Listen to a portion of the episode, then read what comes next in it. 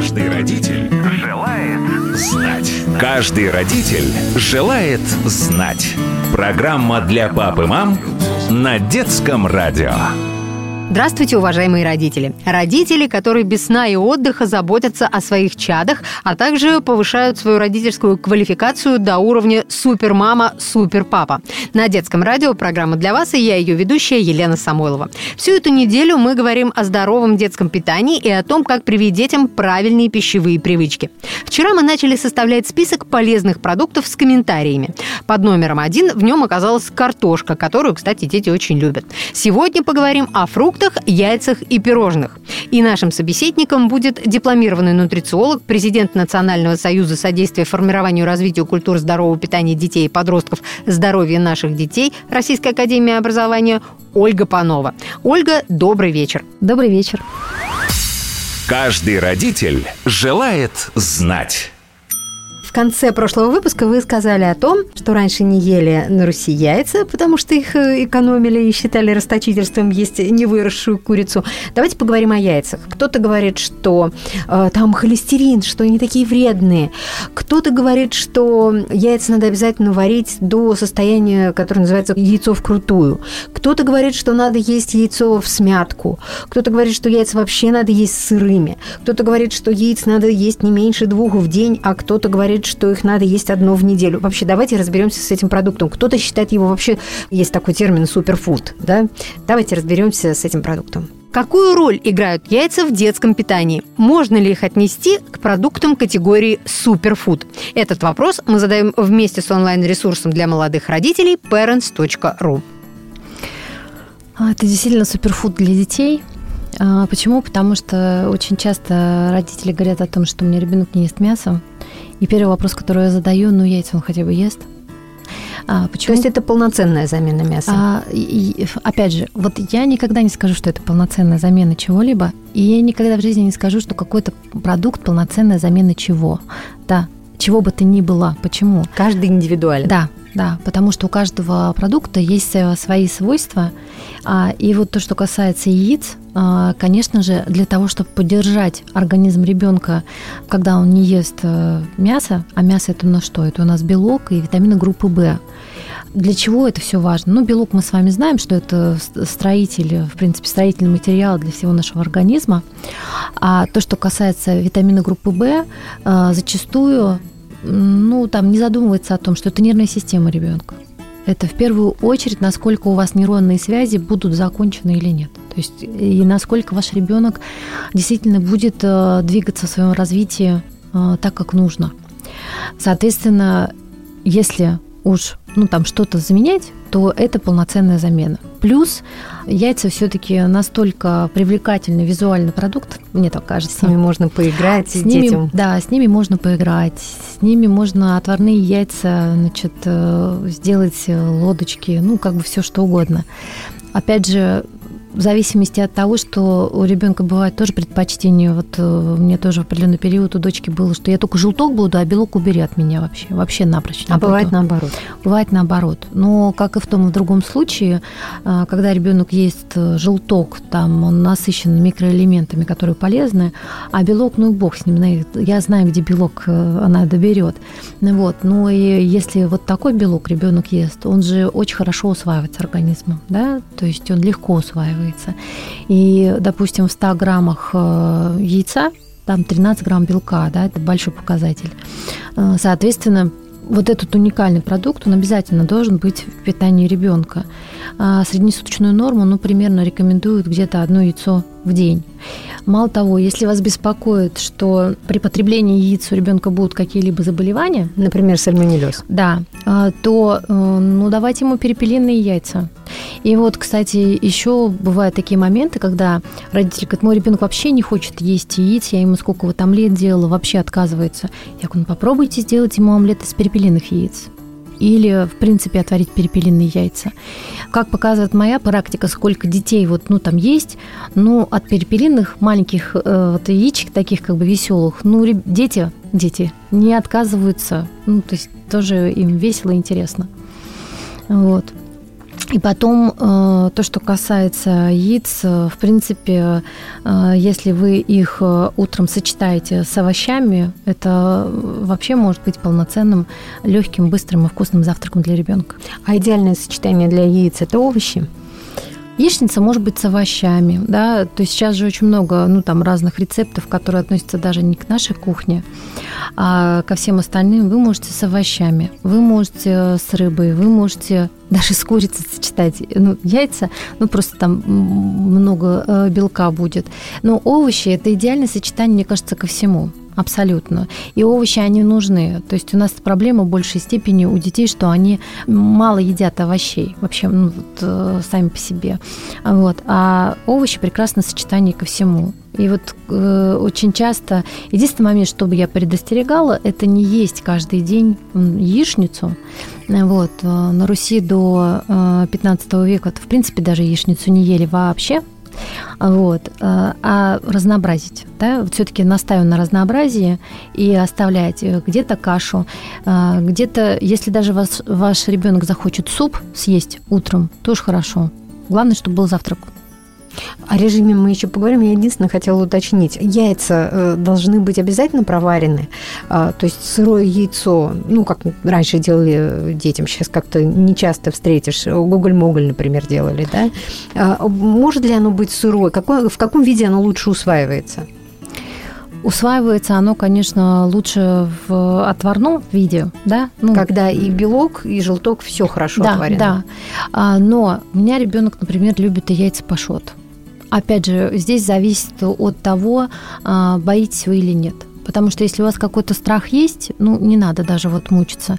Но если вы прям вот страх есть и хотите прям сырое яйцо э, дать ребенку, опять же, перепелиные яйца вам в помощь, да, потому что там как раз-таки всего этого не наблюдается именно из-за физиологии самих перепелов.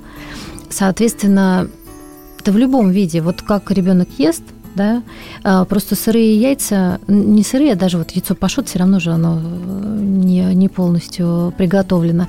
Не надо давать часто, да, для того, чтобы не увеличивать ну, определенные риски. И до определенного возраста. То есть, в принципе, там раньше пяти лет лучше не баловаться сырыми яйцами. А вообще яйца с какого возраста можно давать? Ну, яйца с года с года уже ребенку можно давать яйцо. А, вы сказали, что идеальный продукт сочетаемый со всем, это овощи.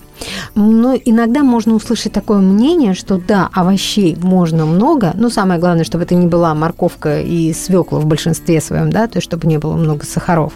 А, но не надо есть фрукты, что фрукты – это сплошной вообще сплошная фруктоза, а фруктоза – это большой родственник а, сахара, что ну, что, в общем, большое количество фруктов это не полезно. А, как вот с фруктами? Ну, как с фруктами? С фруктами в сезон хорошо, в не сезон не очень. Потому что здесь э, откуда это все идет? Ну, во-первых, как бы все, что касается сахаров, которые находятся э, во фруктах, это все-таки естественные сахара да, и мало того, если вы не выжимаете сок из фруктов, потому что там уже отсутствует клетчатка, а именно сам фрукт потребляете, здесь у вас клетчатка, и клетчатка, она нам нужна, очень она нужна и бактериям нашего желудка, и, в принципе, она э, чистит наш э, желудок, не желудок, а кишечный тракт от того, что ему не нужно.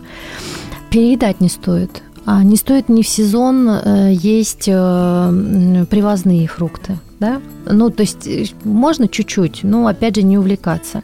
А чем стоит увлекаться? Увлекаться стоит фруктами, которые сезонные, которые местные, да? Ну, ну то есть, не... например, зимой у нас же не очень много сезонных фруктов, не растут э, на елках зеленых яблоки.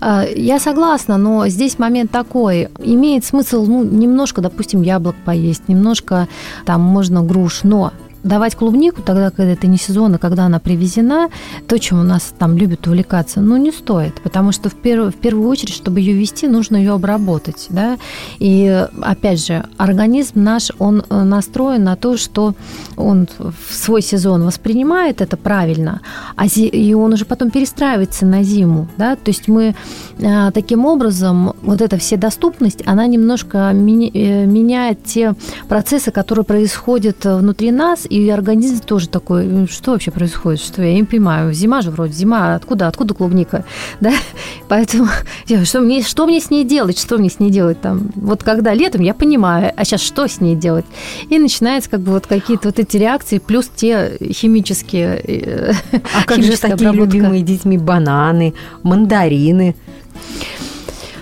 вот смотрите, в любом случае все, что ест ребенок, оно не должно быть в огромных количествах, и это не должно быть моноедой. Вот что важно. Потому что вот эти вот крайности фруктов не надо, э, значит, э, либо только фрукты, вот это крайности. Все, что касается питания, любая крайность, она несет последствия определенные, как то ограничения в питании, ну, там, определенные. Ну, например, когда ребенку не дают там мяса, ни рыбы, ни курицы, ну, там, ничего, да. А что он мне такой нервный? Я понять не могу, что он мне такой нервный, да? А он у тебя такой нервный, потому что ему это надо. Или когда, например, в семье папа мясо, без мяса никакой жизнью, что ты мне тут овощи дала, не надо мне этого. Что я козел, что ли? Да, да, да, да. Нет, надо, ешь, пожалуйста. И ребенок пусть ест, ну, вместе. Поэтому вот и фрукты как бы такая вещь. Но я говорю еще раз, здесь зависит еще, ну, там, от нашего организма. Мы сами немножко издеваемся над ним, да, э, тем более, когда мы начинаем еще пытаться экзотические фрукты пробовать. Да, хорошо, как бы нам интересно все, но не переедать потом. Мы же, э, в принципе, человек, увлекающаяся натура вообще, да, какой вкусный, надо мне побольше его купить. А ферментов, которые бы расщеплял этот фрукт, у тебя его нету, и организм начинает перестраивается, ему и так зимой тяжело, а ты его нагружаешь еще сильнее. Ну вот здесь ну, просто осторожно. А ребенку еще сложнее, да, ну, вот организму ребенка еще сложнее в этой ситуации, потому что у него пищеварение формируется до 7 лет, да, а, так, чтобы оно вот как взрослое было, и что оно могло работать так, как нужно. А мы, вот он маленький, давайте мы его вот Побольше этим, витаминчиков. Вот этим. Да, да. А как эти витаминчики э, его организм перерабатывает? Здесь уже такой большой вопрос.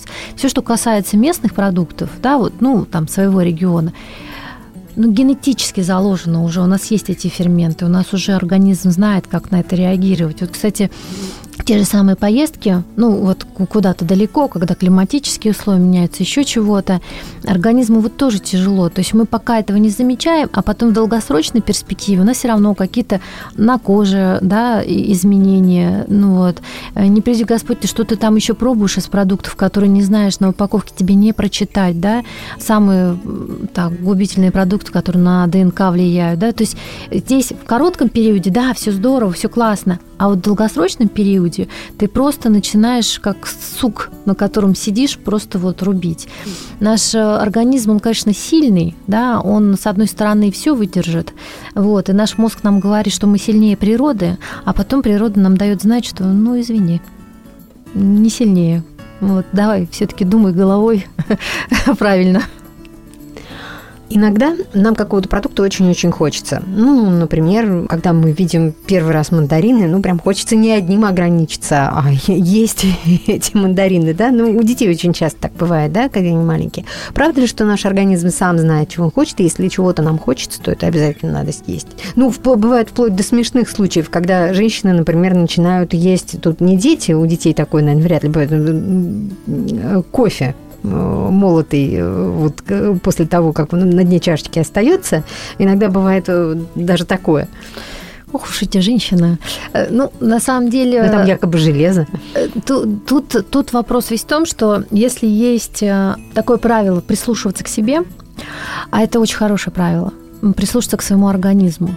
Потому что помимо того, что, ну вот сейчас мы поговорим, возникают вот такие желания, а вот я хочу вот такой продукт. Если вы в какой-то момент переходите на здоровое питание, и, например, вы себе приготовили, ну вот э, я прям поймала такой дзен, э, э, значит, суп-пюре из брокколи. Вот. И я такая, ну, надо пармезанчика туда чуть-чуть добавить. Вот это вот сделала, я съела. И у меня такой дзен был, потому что я реально, мне организм такой, спасибо, спасибо, как мне хорошо, спасибо большое. И когда ты начинаешь прислушиваться к своему организму, он на самом деле с тобой в диалоге. Ну, как бы это странно не звучало. И также у детей. Ну, то есть они, они тоже как бы многие вещи, а, ну, вот эти знают. Другое дело, что если есть желания, которые идут от головы, да, вот э, чего мне хочется. В тех случаях, когда вы к своему организму в диалоге, и он говорит, надо бы гранат съесть, сейчас сезон, и вообще вот зарядиться надо, надо. Вот, ну, как бы тут вообще надо слушаться беспрекословно. А если он просит э, пирожное с кремом, например. Ну, здесь на самом деле нужно посмотреть и все-таки соотнести. Может, вы нервничаете, ну вот, а может, вам не хватает э, каких-то микроэлементов, вот. И если уж очень хочется пирожное, вы съешьте. Ну, единственное, что лучше не целое, а, допустим, ну, там, кусочек. А вдруг организм скажет, больше не надо. Да, да? какое-то что-то, а на самом деле так и бывает. Вот у нас же на самом деле включается э, такой очаг в мозгу на все вот наши желания. Когда мы с вами вспоминаем что-то, чего бы нам вот так вот хотелось, то не надо себе в этом отказывать, потому что, ну, ну съешь чуть-чуть, Потому что, вот, ну, например, а, есть продукты, которые нас эмоционально связывают с детством, да, особенно там мое поколение, когда эти продукты просто появлялись, а у нас их не было, да, и это же даже не вкус самого продукта, это вот антураж, который был вокруг. И вообще э, со многими продуктами э, мы не настолько помним вкус, прям вкус, а у нас эмоции они добавляют, ну, дополняют этот вкус. А, и, например, вот тот же самый э, продукт, который в детстве, вот он только появился, вкуса, мы все попробовали, о, там так вкусно все. Ты сейчас, э, например, в детство пробуешь, это что? Ну, как бы это, это, это, это другой, это не тот. Гадость-то какая. Да, да, да. Ну, то есть э, здесь, здесь есть такие моменты. Либо ты его пробуешь, и у тебя, ну, там вкус не тот. Ну, и с учетом того, что все-таки с возрастом вкусовые рецепты тоже меняются да, э, рецепторы э, меняются, соответственно, мы и по-другому вкус воспринимаем. А плюс еще мы с вами берем коронавирус, который тоже над этим поработал, и оно вообще как бы немножко искажает все. Поэтому эмоции хорошо, а вот вкусы, если у вас в меню семейном присутствуют абсолютно разные, разные овощи, и по-разному вы с этими овощами работаете, и по-разному их там готовите, и там разные виды мяса, и там вот э, изучаете этот вопрос, то ваши вкусовые рецепторы будут развиваться постоянно. Ну, то, что мы едим, да, это важно. А важно ли соблюдать у ребенка режим питания? То есть это действительно так важно в одно и то же время завтракать, в одно и то же время обедать. И э, есть определенные продукты, там, не знаю, утром каша, а в обед это суп. А, здесь момент такой. Режим ребенку, в принципе, нужен. Даже не режим питания, а сам по себе режим Почему? Потому что это формирует его безопасность. Ну вот психологическое восприятие безопасности. А, он э, понимает, э, что у него будет, но это даже не, не ребенку, это вот взрослому человеку, да, мы же с вами все время. То есть нам тоже нужен поменялось. режим. Ну да, и наш организм знает, как на все на это реагировать, потому что, опять же, смотрите, вот э, взять пример питания если мы с вами поели, и мы с вами, ну, допустим, плюс-минус одинаково всегда в одно и то же время обедали, и в какой-то момент, ну, не получилось у нас, ну, вот запись идет на радио, ну, вот в это время не пообедать, сразу у нас в организме такая картина, ну, вот я ее объясняю так, знаете, как в мультике есть бешеная девочка, которая бегает, а, все пропало, все рушится, и наш организм реально так реагирует, мне не дали еду, как бы надо запасаться, караул, все рушится он же... И даже мозг не может руководить в этом смысле нашим организмом. Ну, то есть как бы организм отдельно, мозг отдельно? Так у нас же два мозга. У нас же мозг, э, который в голове, и мозг, который в желудке. Да, наша. Э, это второй мозг, действительно. Конечно, это второй мозг. Поэтому э, как, как мы его успокоим? Только если мы вовремя поедим. Но для ребенка важно первое а, и режимы сна, сочетание с режимами питания да, ну и того, что он делает. Для него это очень важно. То есть это его стабилизирует, это налаживает все э, вот, химические процессы внутри и, соответственно, дает психологическое здоровье. И, кстати, по поводу безопасности для ребенка еще тоже очень важный момент. Когда вы садитесь вместе есть. Я всем родителям рекомендую, которые значит, садятся есть перед телевизором или, в принципе, отдельно, или не собираются вообще за общим столом ни разу, хотя бы раз в день все-таки это делать. Потому что когда вы садитесь вместе с ребенком есть за один стол, это тоже дает чувство безопасности. Все, родители все на месте, все хорошо, все замечательно, и это работает даже на психологическом уровне. Вот, поэтому либо завтрак, либо ужин я бы рекомендовала, ну, как бы всегда вместе, как прием пищи этот организовывать. Так, хорошо. А, правильно ли э, говорили, опять же, наши предки, завтрак съешь сам, обед раздели с другом, ужин отдай врагу? Э, как тут быть э, с питанием детей? Стоит ли отдавать ужин кому-то? Ну, во-первых, вы его приготовили. Зачем его кому-то отдавать? Мне непонятно. Тем более ребенок есть хочет, а вы взяли и отдали. Ну, это кощунство. Вот. Ну, это шутки шутками. На Просто самом... очень часто дети не хотят есть в завтрак. Может быть, не проснулись еще. Э, дети не хотят есть завтрак, когда у вас э, нет привычки завтракать. Вот когда у родителя нет привычки есть завтракать, когда ребенок видит, что ребенок, э, ребенок взрослый выпил чашку кофе и побежал, ваш ребенок тоже не будет завтракать. Для ребенка это очень плохо, это для взрослого очень плохо, потому что у нас с вами большой промежуток, а, когда мы с вами голодные то есть, ну, буквально.